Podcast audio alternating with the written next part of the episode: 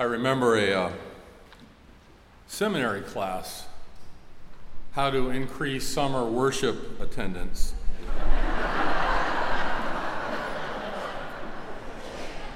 but I don't remember that this was on the syllabus. Later on in the service, I will have brief opportunity to say thank you. But I want to say thank you to the chancel choir now for showing up today, and more so for your ministry to this congregation, to our broader community, and your ministry to me. You are simply the best, and I am grateful. I had to decide what to wear today. I had a choice of t shirts, about 40 or 50 grocery run t shirts, 30 or 40 children's and youth musical t shirts, several Pride t shirts, one John for Moderator t shirt that I kind of had forgotten about.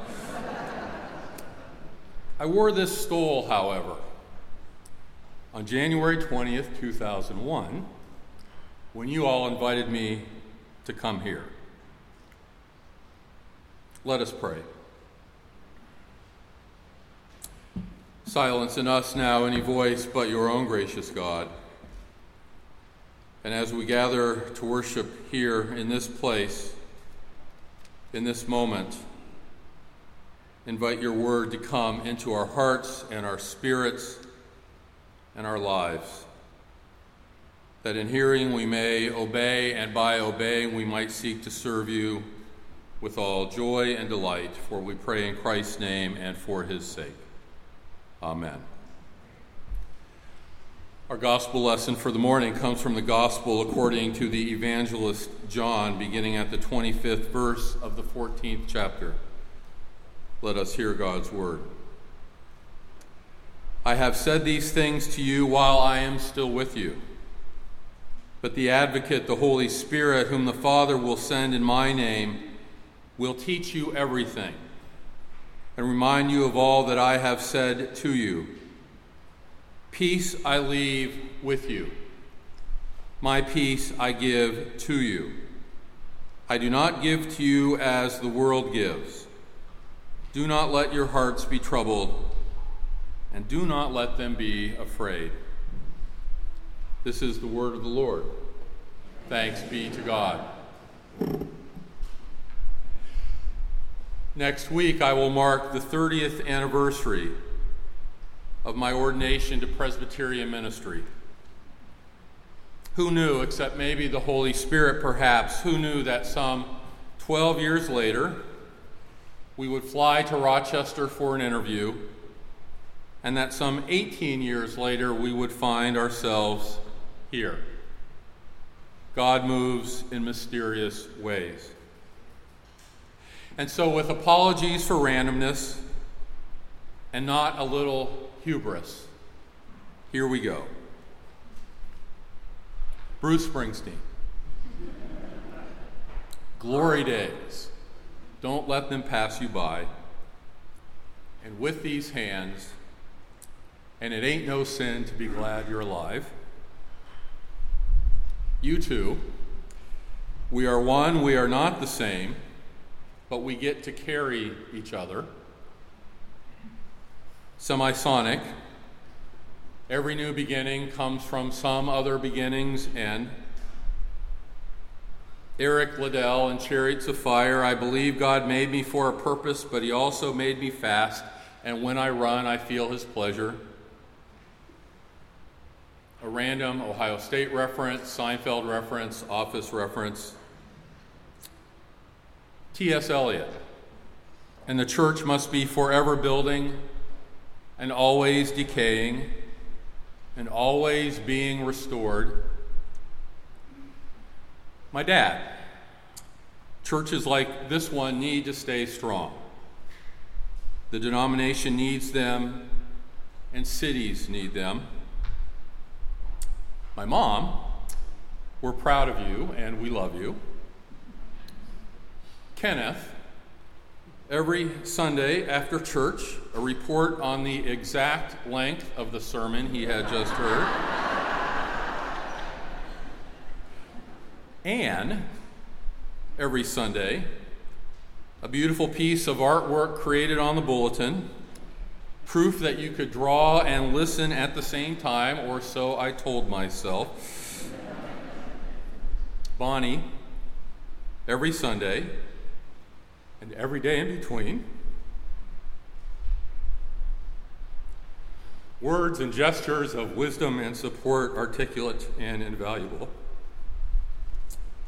Paul Simon, I have reason to believe we all will be received in Graceland.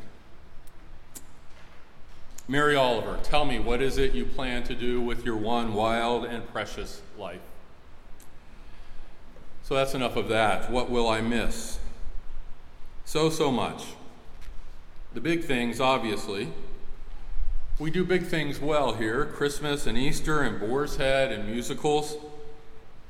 But I will also miss many little things, everyday things. The smell of the place, the calendar portion of a staff meeting, a certain transition in faithful Lord of all things living, the picture of Lillian Alexander as a reminder to all of us, greeting Chris Bench before a session meeting, praying with the choir before church asking the junior choir why they were all wearing the same color robe and having them look back at me quizzically when I thought it was so very clever that I asked them that. Watching us still trying to figure out how intinction works.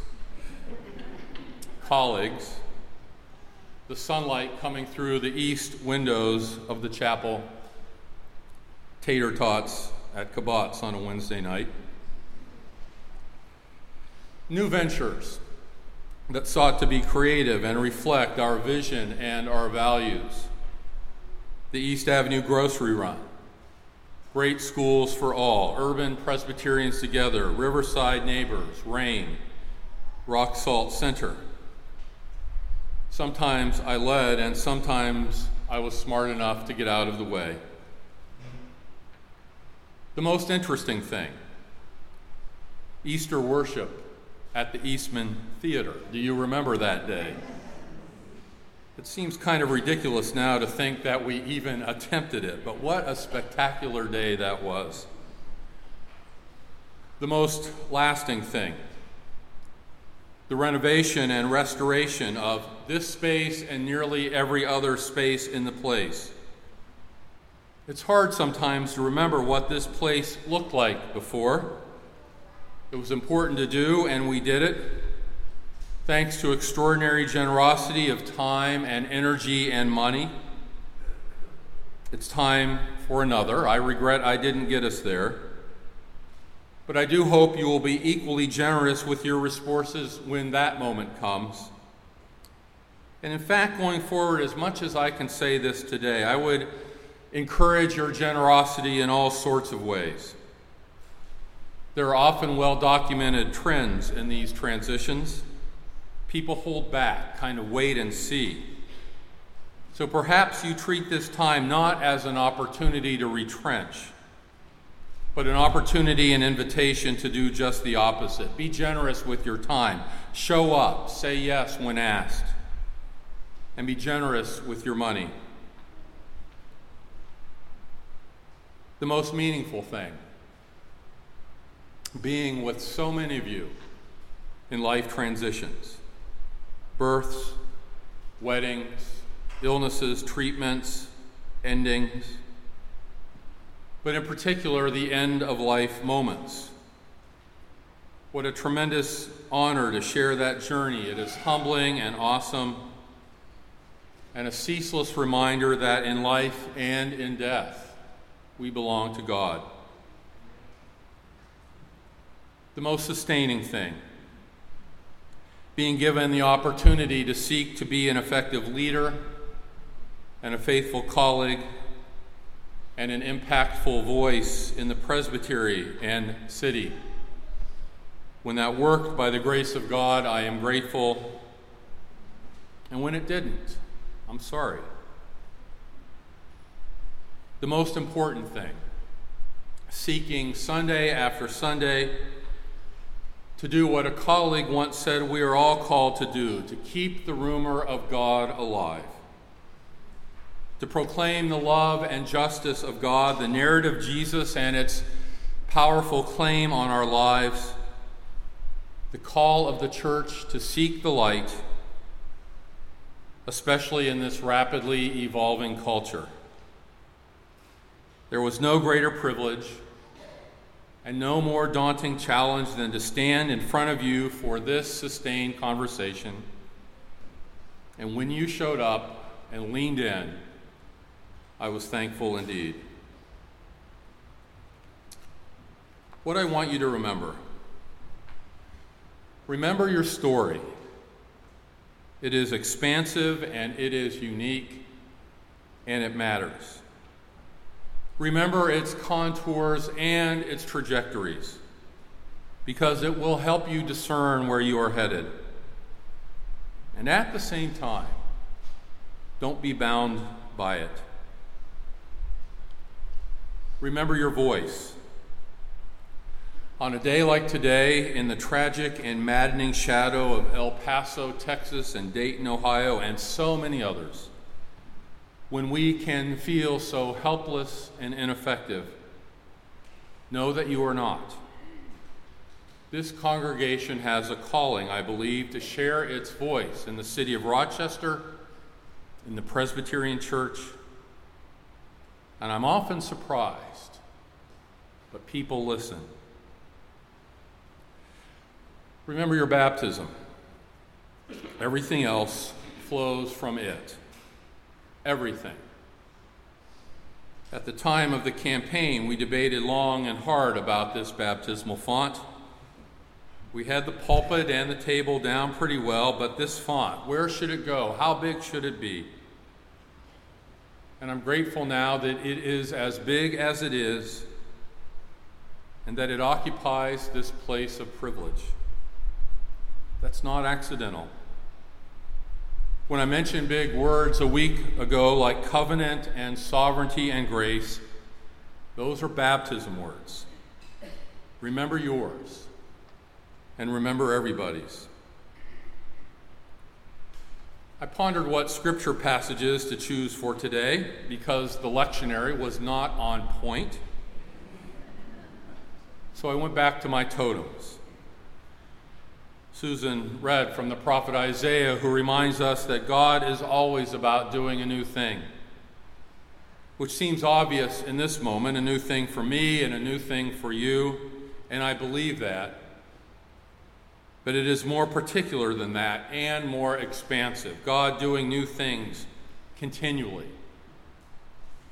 But Isaiah reminds us that we too have a role. Do we perceive those new things? How do we perceive them? Are we open and creative and bold enough to respond? And when I applied to seminary, I was asked to supply a favorite scripture passage. What I didn't know then could fill a book. And I replied with this gospel passage from John Jesus' gift of the peace that the world cannot give seems so poignant on a morning like this. What does it look like for us to accept the gift without hesitation and without anxiety? And what does it look like to share that same gift with a world hungrier than ever, even when it doesn't know it or act like it, for this gift of peace? Given all of that, I equally pondered a sermon title. There were several working titles Seeking the Light, which I think still to be a good tagline. Like a Child at Home, which we just heard from our brilliant choir, and which is a lovely, if not a partial, understanding of church and faith. But I settled on this urgency and hope. It's the title of my rarely tended to and even lesser read website. And it's on the bracelet that I wear on my wrist. It's a phrase taken from the Presbyterian Church's Confession of 1967, which focuses rightly on the call to reconciliation and which has been my theological traveling companion. And after saying all of the things that a confession says about Jesus, about the Bible, about our call to racial and global and economic and sexual reconciliation, it says this with an urgency born of this hope, with an urgency born of this hope, the church applies itself to present tasks and strives for a better world. It does not identify limited progress with the kingdom of God on earth, nor does it despair in the face of disappointment and defeat. In steadfast hope, the church looks beyond all partial achievement to the final triumph of God. Long before you or I were around, the church believed that. And long after you and I are gone, I pray, the church will still believe that. That we have shared the journey of this vision and sought to live it and proclaim it here together for such a time as this. I am grateful indeed. Thank you, and thanks be to God. Amen.